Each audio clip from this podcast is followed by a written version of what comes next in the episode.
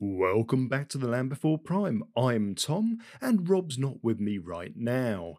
This is an old episode you're about to listen to, all recorded before COVID really had its stranglehold on the world. We will be providing new content pretty soon, but for now, please enjoy these old film reviews.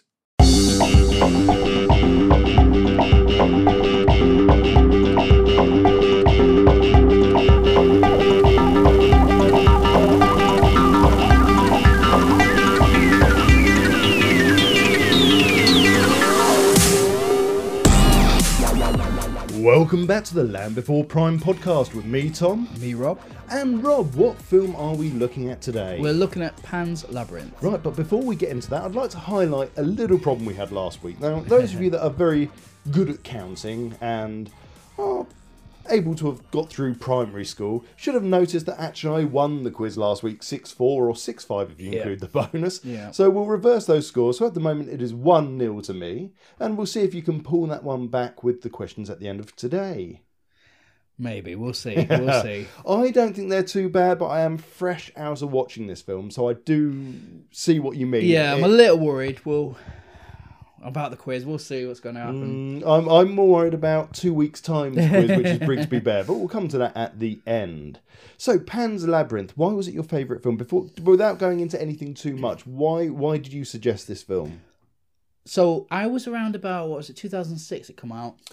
So Ooh, yes, I think so. Yes, 2006. We've just gone to our notes on the screen. So yeah, I was around, you know, 17, 18. Um, one of my best friends at the time just said, let's go to the cinema. And back then it was a case of you didn't really care about who said what, who go and watch this film. I like to just we just turned up, what's on what's going on, let's let's go and check out. However, he says, Oh, Pan's and he was so excited. Pan's Labyrinth, Pan's. Have you not seen it? Well no. He goes, Right, we're seeing this. So I go in, I sit down, and you get the first few minutes subtitles. I was like, okay, maybe it's just leading up to something. Five minutes later, subtitles. I was like, Dan, is this is this a foreign film? Yeah, yeah, yeah. and I was a little bit, oh god, you know, at that age, I- walked out of cinema and I went, that's one of the greatest films I've ever seen, and. I, I've just been hooked ever since. I love the magical side of it. I love the, the adult fairy tale, as I call it um, and just using your imagination. And it was, I think, aimed for adults. In my opinion, I think it it it went up above and beyond. No, I absolutely agree. Um, so before we get into tearing this film to bits and deciding No. whether or not I loved it as much as you did, Okay. uh, I guess we should talk about what the story is. Yep. So we're going to cheat a little bit here because although I managed to recount South Park last week, it's considerably harder when it's actually got a film with some substance, let's say. Yes. Um, so what we've done is we jumped onto IMDb, and I am going to say this to Claudio Cavallo of Rio de Janeiro, Brazil. Your story plot was what we chose. So, in 1944, in the post-civil war in Spain, rebels still fight in the mountains against the Falangist troops. The young and imaginative imaginative Ophelia travels with her pregnant and sick mother Carmen Vidal to the country to meet and live with her stepfather, the sadistic and cruel Captain Vidal, in an old mill. During the night, Ophelia meets a fairy, and together they go to a pit in the centre of a maze where they meet a faun that tells her she is a princess from a kingdom in the underground. He also tells her that her father is waiting for her, but she needs to accomplish three gruesome, tough, and dangerous assignments first. Meanwhile, she becomes friends of the servant Mercedes, who's the sister of one of the rebels, and actually providing support to the group. In a dark, harsh, and violent world, Ophelia lives her magical world, trying to survive her tasks and see her father and king again. To be fair, we could have probably chosen a better one than that because having read that through, I've decided actually it's not that good. There's a fair few Yes. errors in it. For example, um, Ophelia doesn't meet the fairy at night. She meets it at the very, very beginning as they're driving along in the car. Um, he then, as soon as they arrive at the um, captain's mill, the fairy then takes her to the labyrinth then before being rushed inside by Mercedes, Yep. who explains that it is a labyrinth. Um, but ultimately, that does give you the whole story idea, I guess. Um, so we know what your position was on the film. Yeah. You you loved it. This uh, honestly, this makes me nervous knowing what you what, wondering what your opinion on it is. So one of the beautiful things about this um, and doing a podcast like this is we are watching the films individually. Yeah. We're not watching them together. We will sometimes, and when we have guests such as uh, Graham Woods from Jaws 19, who'll be a guest very soon. Yep, Uh, definitely. where we'll watch a DVD all together. The individual side allows us just to take notes, and it makes this much more of a surprise. Um, so to keep him in suspense that little bit longer. yeah, go on. Uh, no, I'll be nice. I loved it. Oh, I, good, I good. genuinely, absolutely adored this film. Now, for me, if you'd shown me this 15 years ago, Mhm. so I would have been 20 at the time, I probably wouldn't have enjoyed it. Okay. Uh, I've never been that much of a fan of subtitled films. There's only a very small number that I am a fan of, uh, one of which is Das Experiment, which is a German film. okay. Uh, and it's incredibly brutal, based on semi based on a, a true story. Um, and that's about it, actually, on on the region of subtitled films. So when you said that this was a subtitled film, there's always that bit of me that goes Risk, isn't it? "Uh, I'm not too sure, but it absolutely paid off. And the Hmm. th- first thing I'll say is, would it have worked if it was in English? See, I thought about that the other day, and I don't think it would. I think you get a little bit more criticised if it's an American, British. I think, yeah, I think when you, something's foreign, you're allowed a little bit of leeway. I think um, there's it's quite a few foreign films that are similar, and yeah, I, I think I agree with you on that one. So Das Experiment, as an example, there there are two. There's a modern Das Experiment, which is Adrien Brody, and it semi follows the original film's plot, but it's nowhere near as good. Yet the original German film is phenomenal. And one of the things I think, if you made it an English film, and if you read up the notes on this, you'll see that Del Toro said absolutely not. And even when the um, film studios offered him even more money to do it in English, he said absolutely not. My sta- my story is in Spanish, and it will be on screen in Spanish. That is the way it goes. Even to the point that he's lost trust in subtitle writers and wrote the subtitles in English himself to ensure that the translation wasn't lost Ah, okay. um, which actually helped make the film considerably better because I'm, I'm well I know what he means. I have seen some subtitled films and yet the meaning is completely lost when it comes to it and well maybe I'm wrong there but yeah in English you would have ended up with probably American English actors yeah, and yeah. the thing is, is if you're going to base this in 1944, you're going to base this in Spain. You're going to get the best reaction and the best feel for the film if you've got people that a look Spanish but b are Spanish. They're not using it as a English as an additional language. It is their main language, and every you get every feeling you could imagine you'd want in it comes across perfectly in Spanish, and then that yeah, the English subtitles all make sense and help you follow the story massively. Um, so no, I don't think it would have worked in English at all. I think it would have been a complete lemon. And yeah, if the studios had got their way, I think you would have ended up with some big names in there, and you would have ended up with a film that was uh, yeah. rubbish. What that's why like if, if this ever got a remake, uh, it just wouldn't work. And I had a little bit of um, a recap about the guy who plays basically the Faun and Pale Man. Doug I think he's called Doug Jones. Jones. Yeah, The only American in the film. and I read like how uh, Del Toro he he he just emailed him and said you have to be in this. That was it. You just got. He goes, I don't speak I don't speak Spanish, and he goes, you know, just try to learn it. What what's the word? I can never say. Pal, pathologic, palatonic, palatonic. Yeah, Phonetically, or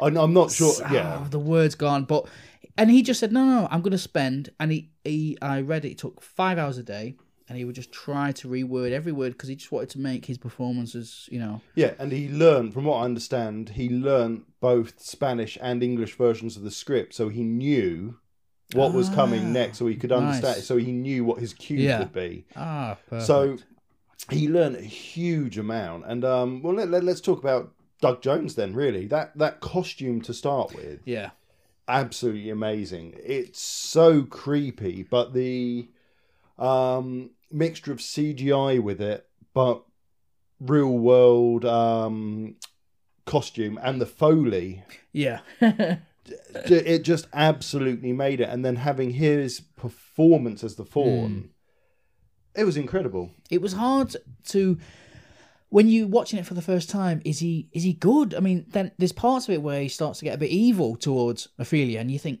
hold on a minute is he on her side or is he going against her what's going on here you you get that horrible feeling that Ophelia is being led down the garden Yeah. path. It's like, are you doing this because the faun's unable to do this? yes And when it's all said and done, the faun's going to get away with whatever the faun wants to do, and you're going to be left dead. exactly Yeah, exactly. you, it, it, he he manages to portray a very foreboding character that doesn't need to be, but it it helps progress the story, especially when he gets angry after the failure of the second task. yes i was just going to bring that up You genuinely feel how angry he is. There isn't any doubt in your mind that that's someone putting it on. It's shit. He is angry. well, I was going to say, did you? So you realised that uh, Doug Jones played both uh, parts as well. So there was a, a little bit of a conspiracy going on online, uh, and people were saying, "Is oh no, sorry, is the faun the pale man? Is it another incarnation? What like who is the pale man? yes. Because it's the same actor. Are they trying to make out? You know, it's a te- it's a test for Ophelia. Is it ultimately a test uh, for Ophelia to discover? I see where you're going with that, and I can see where a lot of the forums went with that. Um, I think it was just more the fact that budget wise, they yeah, didn't I have think much it's of the a same budget. actor. and um, they'd already got an actor who was suited to motion capture and wearing very heavy, uncomfortable costumes. So let's let's make the most of him. I mean, I think that scene when I first watched it, that freaked me out. What the pale man? When he, I, I don't do well. I don't do well with uh, being chased. so dreams, nightmares. When you know when so in a film just like this one, and she's just about to get out, Yeah. and he's so close. Oh, I feel sick. I, I hate it. So the, the the pale man is The noise, the disturbing to say the least. Yeah, Um, the costume and the design is is horrendous, it, it, and I don't mean that as it, it's bad. Yeah. I mean it, it, it genuinely Evil. leaves you feeling very unsettled. To then see him push his eyeballs into his hands was just effortlessly disturbing. Um, and again, if you read online and you look at some of the interviews uh, at the premiere of this, there was a 22 minute standing ovation. Mm-hmm. Oh, really? But do you know who was sat next to Del Toro Go on. on the premiere?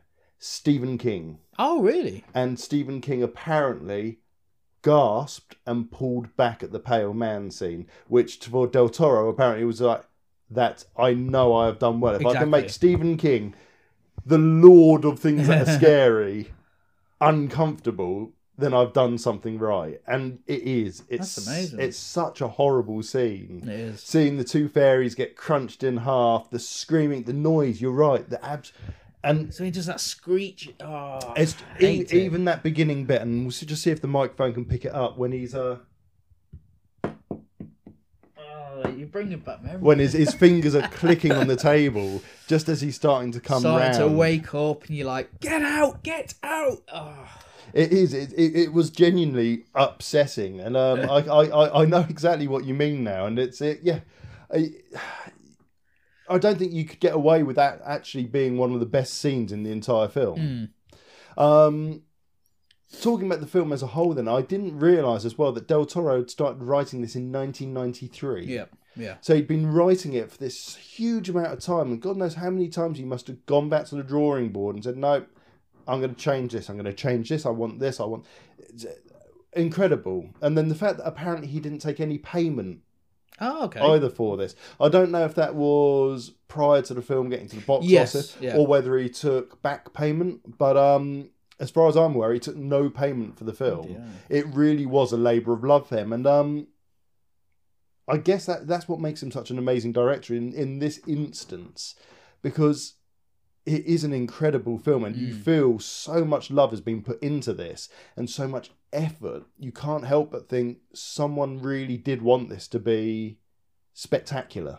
Well, I've read a little bit about um, Captain Vidal, and I have to make sure I get it right. Is it his actor's name is uh, Sergio Lopez? I think it is. Uh, we've got IMDb in front of us, so we can always tell. Um, I'm us. pretty sure it is Sergio. Is it Sergi Sergi Lopez. Lopez. Okay, um, and I read a little bit of uh, a fact that apparently he in in, in Spain he's a, a comedian. He's very f- different to this kind of character, and Del Toro was warned, and, and they said be careful because you you're casting someone who's very opposite to what you want, and he goes, I don't care. You know, I, I, would don't n- care. I would never have guessed that at all because the, he From the- plays yes. he plays the role so, So evil. beautifully. He's so terrifying and um, foreboding. He's got such a a dark personality Yeah. to him. I find it hard to believe that in real life he'd be a very light, airy, comedic man. So that that's actually quite shocking. I, I would never have got that. Um, okay, let's, let's stay with the captain then Yeah, knowing what I know about 1944 and uh, and ignoring kind of World War II at that point and just looking at the Spanish Civil War, there were atrocious things done. We we know this, but wow, I mean, what was it? It's um, mm, yeah, so 17 to 20 minutes into the film. okay, yep. We see the two farmers that are Tortured, caught yes. rabbits, not the torture scene, Ah. because we'll come to that in a moment. Because again, even that was towards the end. But no, the the farmers are caught rabbiting, and the captain's disturbed, and he's brought out to deal with them because his, his men believe they're spies. um, and it immediately just gives you what the captain's like. So we've seen the captain, we've seen that he's married this woman, he's accepted Ophelia into his life, which let's face it, no matter how much of a, a, horrible person he is, to do that is somewhere on a, a, a scale of being Yes, a decent human yes. being. Um, but then we get these two innocent farmers. They're they're, they're professing how innocent they are. uh, that they're out just rabbiting, and then going explain how he kills the young the son. It's just it, the whole thing's brutal when he brashes him. It's just It's, the, the effects they used were incredible. So it, it's a brutal death. So they, he finds a bottle of um, we're assuming wine or alcohol in the bag, and he Oh, basically he takes it yeah. like a club, and he basically smashes this person's face in, and you see the nose give way. You are eventually seeing the face caving in, and it's just it's horrendous. It really is horrendous how it's portrayed, let alone how it looks, because it just does genuinely look real at this point. Um, the only saving grace I would say there is Del Toro managed to keep it dark, so it's not overly visible. You know what's happened. You can see the silhouettes. You can see the shadows of what's happened, but ultimately, it's still more up to your mind. and with his expression, he just doesn't care. There's no No, feelings. No, and again, that must be incredibly hard as an actor to portray someone with no feelings that's doing such a brutal, bloody thing. Seeing this kid's face destroyed in front of you, and you're just basically hammering down the bottom of a wine bottle in their face. It's a, but he manages to keep this amazing kind of. He plays it stance. well. He yeah. he does. He plays it beyond well. like it's real. Like oh, it's just it's just an evil person. The character, it's Mm. just and then there's of course, as you said, the torture scene. yes, yeah. uh, where he says, well, first of all, I'm not going to trust you. Then I'm going to pull out and I'm going to use this tool, which basically looks like a hammer. then we're going to be a little friendly. Then he pulls out another one, which basically for hooking and, and poking and ripping, basically. And he says, once I get to using this, we will be like brothers, and I will believe everything you tell me. And you think that's it. You think, you know what, that's it. We're, we're going to hear it, but that's all you're going to do. And then ultimately, we get the doctor turn up. What ten minutes Poor- later, Poor doctor.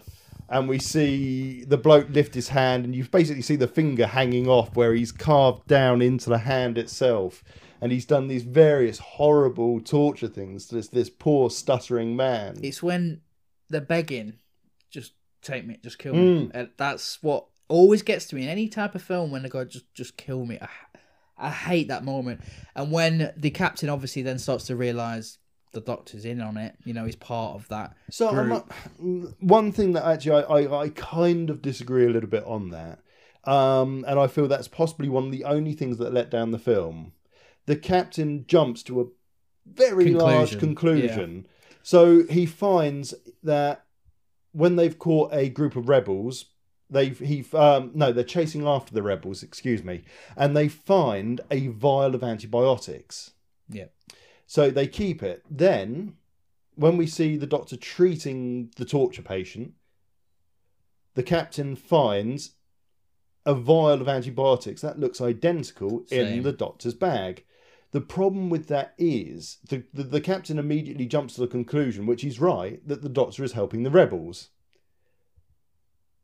They would have looked the same no matter This who is what. Yeah, it. I know what you're gonna. Yeah, I know what you mean. It's a case of even even if the guy was dying, a doctor's duty, you know, put him out of his misery. Just for instance, um, plus the, the antibiotics, as you said. I mean, Well, they would have looked the same. 1944. It's it's gonna You could be. have gone to any hospital and the, the antibiotic vial there's no boots. the same. There's no, there's no it different doesn't brands. have a brand name on it. So the the fact that the doctor's got a vial that looks the same as the one that they found that the rebels had means nothing because they would have looked Yeah. identical. yeah. But I know we're nitpicking, but I know exactly what you mean, and I'm like that. Especially with my girlfriend, she's like, just just watch the film. It's like, no, but no.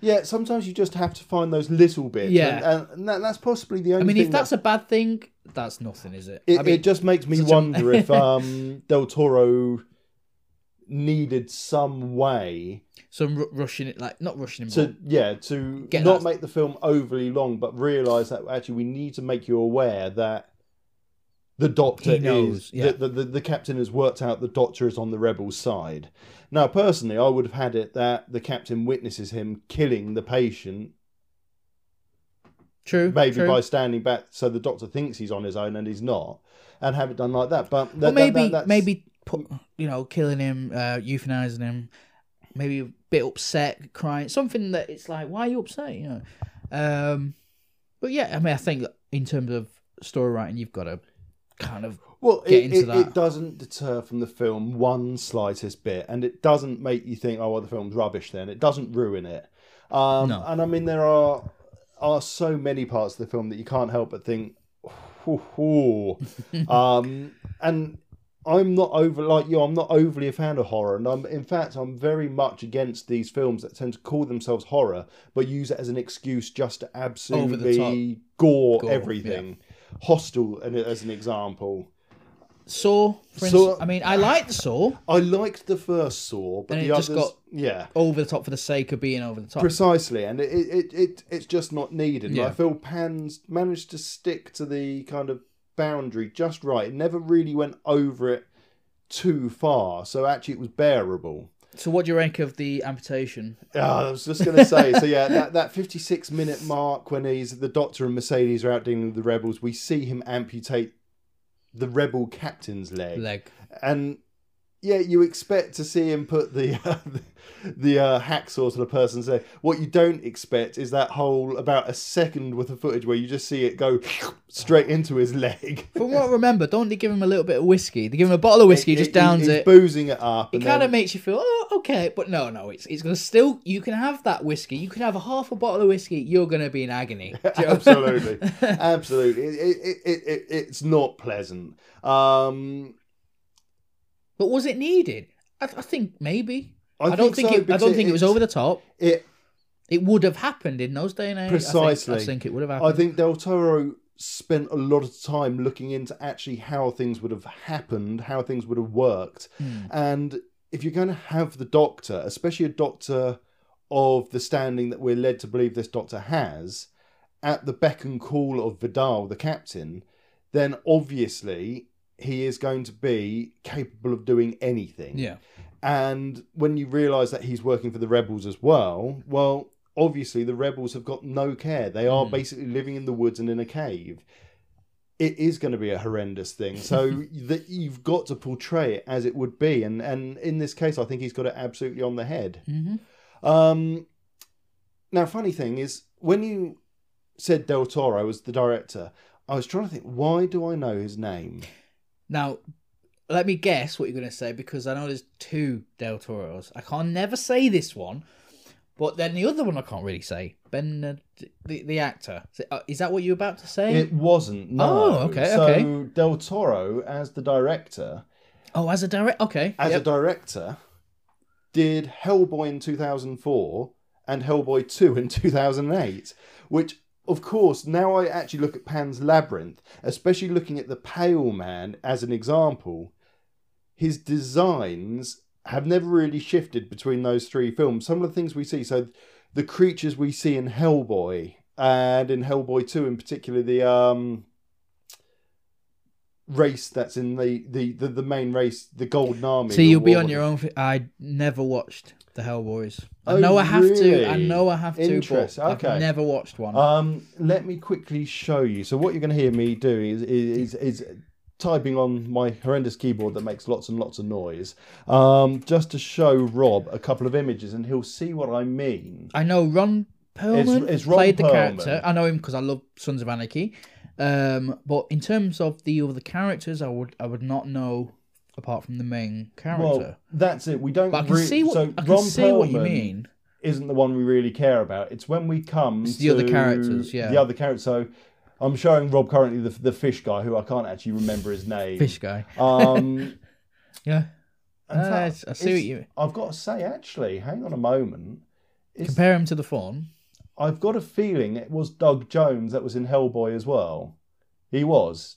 And Oh, it yes, is? he's Abe, which is the the fish bloke. Well, And Abe Sapien. So yeah. enough, yeah, he's the And Shape of Water, another of water person. Um, oh, oh no, and in the watch, Alien. So he he his spe- his speciality is like alien He does fish seem- monsters. he does seem to have uh, form and to always be called back. But as I say, the the creatures from Oh. Hellboy and Hellboy Two, Recognise that one?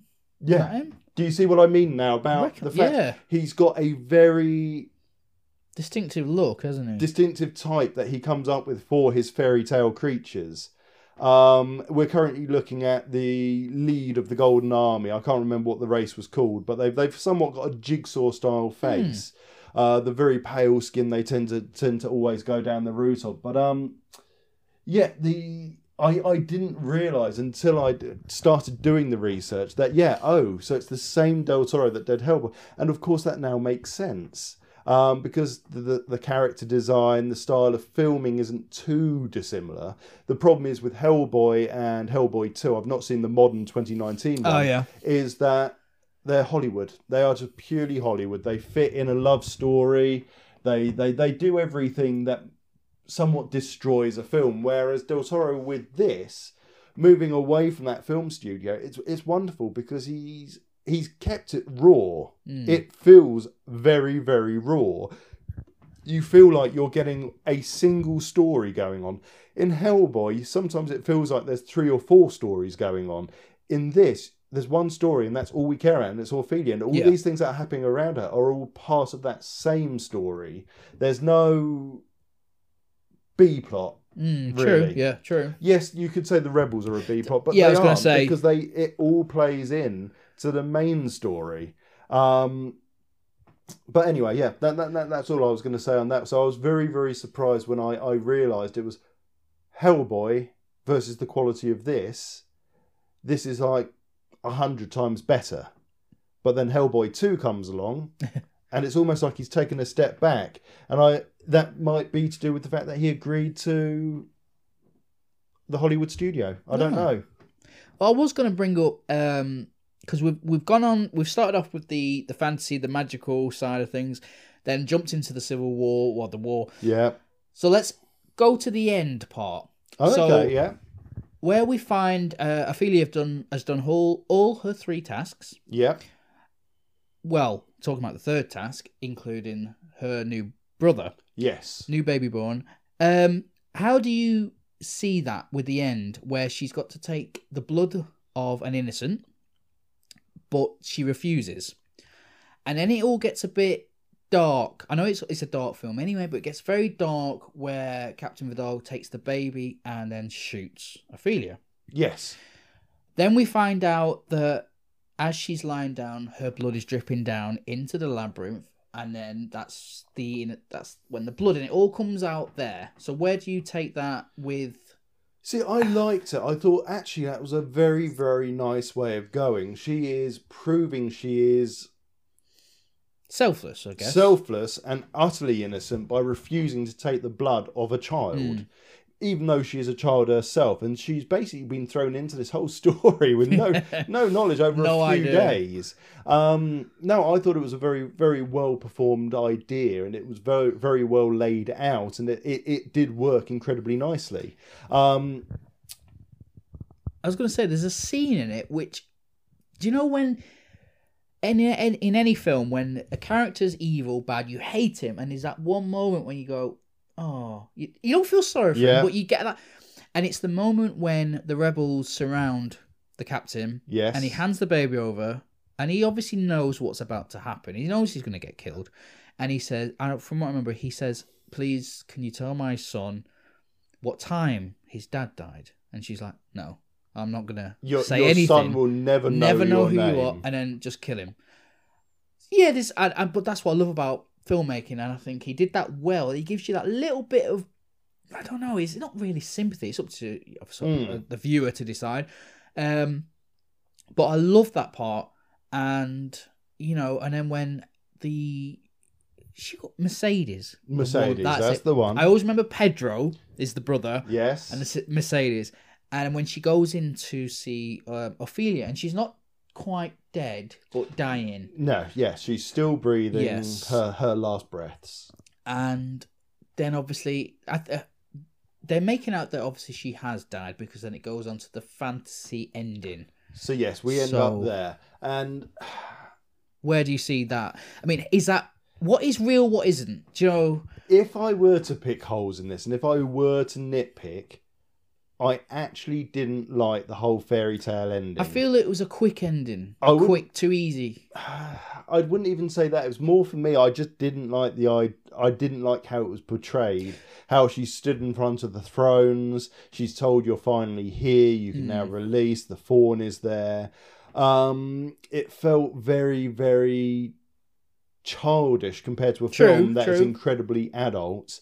Um, I would have possibly preferred just a much simpler ending, which would have been her passing through just even just a kind of a golden light and Make then own mind. then then the words on the screen like there is at the Hmm. end saying um her humanity she left small traces of her humanity for Yeah. those that would know to look would see um that was fine but i don't think it actually needed the throne room scene i felt that that just made it feel very very childish very child film-esque um which again i didn't know but he was asked to direct the lion the witch and the wardrobe Oh, film and he turned it down oh, really? uh, his his words were this, oh, the new thi- one. Yeah. Yeah, this is my line, and the witch and the wardrobe apparently is, is what he, he Ah. refers to Pan's Labyrinth as.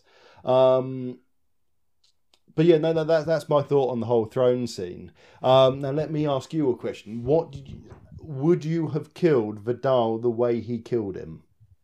I know we've just said how, was a bit how dark brutal. it is and, and brutal, but is there anything you would have done? And this is possibly the Hollywood side of Okay, so my me, my fandom sort of side of things. now you've asked me that, I would probably mm, maybe the magical side. Maybe the faun kills him. I don't know. I would I would have liked a little bit of interlude of the magical world and the real world coming together at some point because uh, I was going to say one thing when the captain he doesn't see the faun. I remember I've just Yes, he that. can't see. He doesn't see it.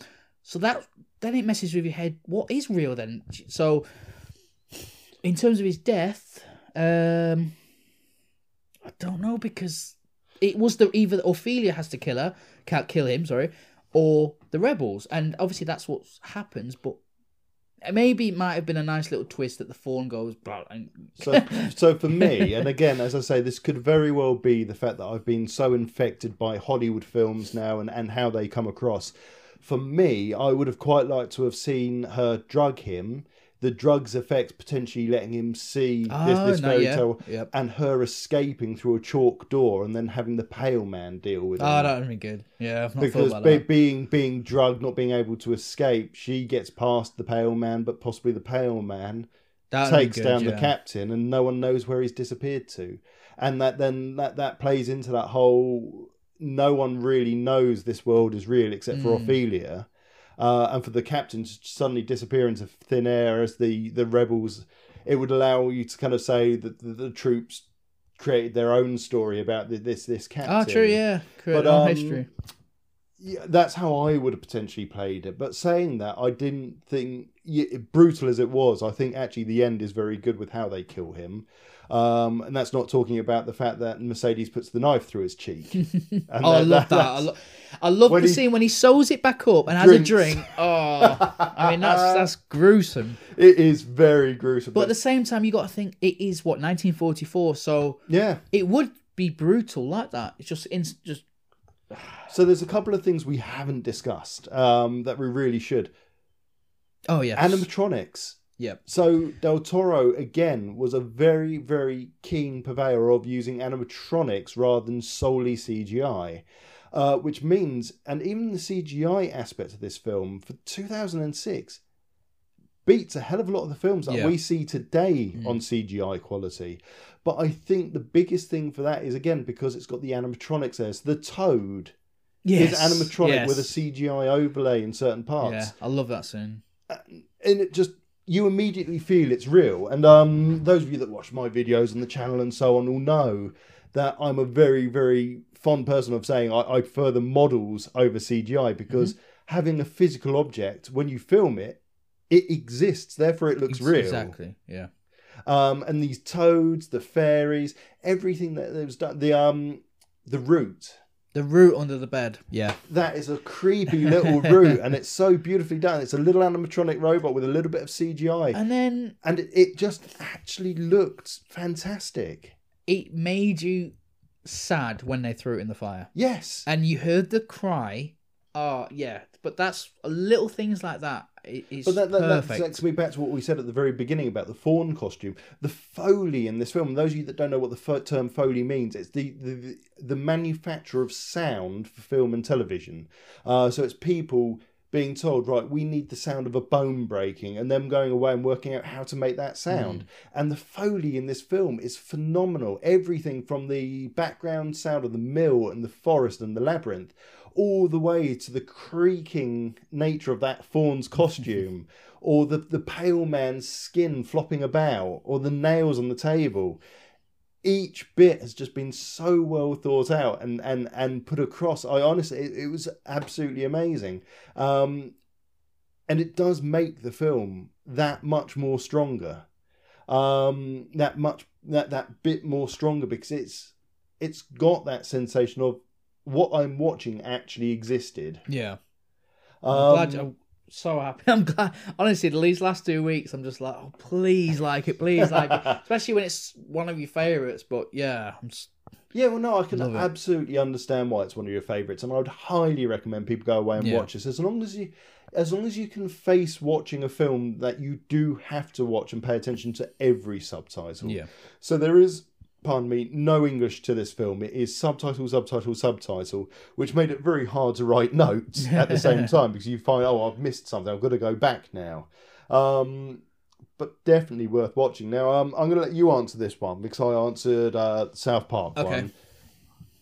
Does this film stand up today in comparison to the films that are coming out? Where would you place this? Would you say it's it's bottom of the pile? It's it it would survive. It would probably just about make its box office back, or would it be one of the, the few that come into the cinema and absolutely smashes the box office? Personally, I think it would do better now than it would back then. I think the last, say, 10 years, where a lot of the films about using your imagination and using the the senses around you, it's really, I think, I think it will have it would have a bigger audience. Yeah, so fantasy films have certainly expanded since the mid two thousands. Yeah. they are they're much more common now, and people are much more accepting of them. It's not longer the- seen as it's a geek thing. No, I mean, I think the fact that it's you've got a young uh, female lead, which kind of seems to I don't know, it seems to be the the good thing. Um, so are you opening up for children? Obviously, depends on the age range, but Um, yeah, I, I just think in terms of like, I'm sure I'll have to look this up again. I'm sure it was nominated for an Oscar. Uh, I believe I'm it sure it was maybe sound or maybe um Wow, it was a budget of Animatronics. 19 million, but the opening weekend was only 568,000. I, I- yeah i just think it, It, would it do made its budget bigger ul- now Ultimately, it made it back 83 million in total. oh so it did all right Um, so it definitely, it, it definitely did well. for some reason i've got this image in my head of a post of the poster and it says like eight awards but something awards um yeah I, I oh here we go Oh, it won three. So Wow. so makeup and hairstyling best production design cinematography, cinematography which I of absolutely course agree yeah. And it was still nominated yeah And then it was also nominated for the original screenplay, original score, and international, International feature, feature film, film. which is where it got its 22 minute standing applause.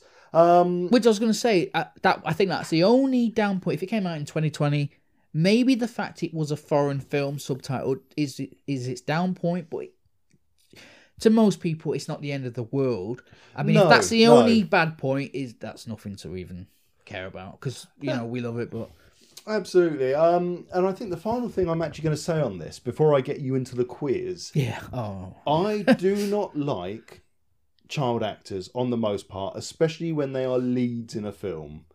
Um, I tend to find them annoying, overly whingy, crying a lot. And uh, again, that's not the child's fault. Obviously, that's the direction, the storyline they've chosen.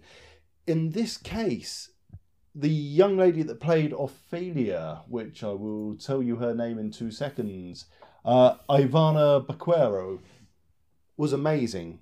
It was immediately one of these child actors that actually I didn't want to throttle or punch. Yeah. It was actually everything she did, the way she worked, the way she portrayed her character. it felt like that's how a, a real 11 year old girl would be Absolutely. in a, this new environment, new stepdad. I, I couldn't fault her acting, but I also couldn't fault the directing of Yeah. her.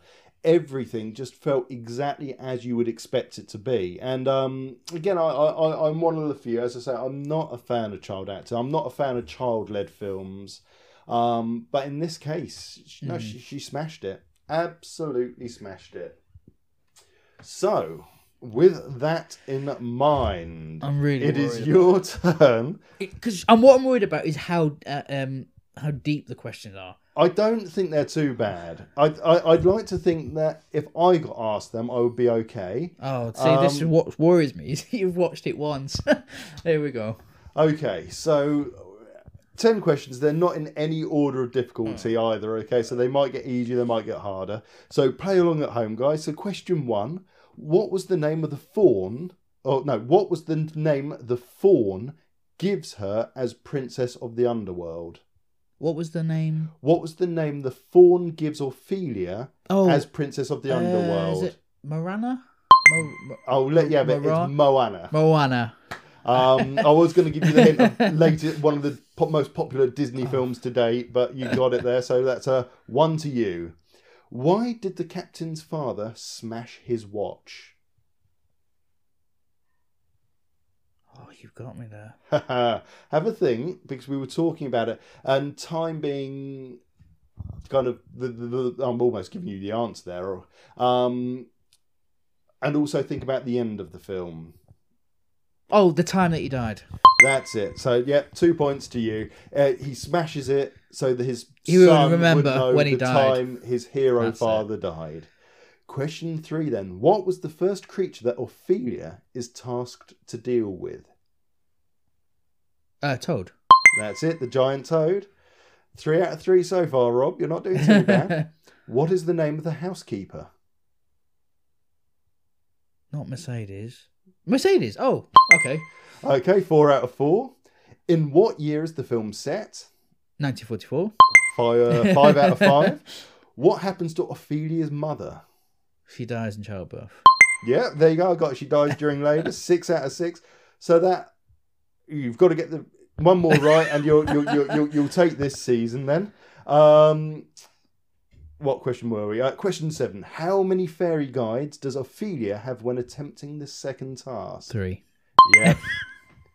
what? Okay, this one I'm, I'm very unfair doing this one because it depends how much research you did.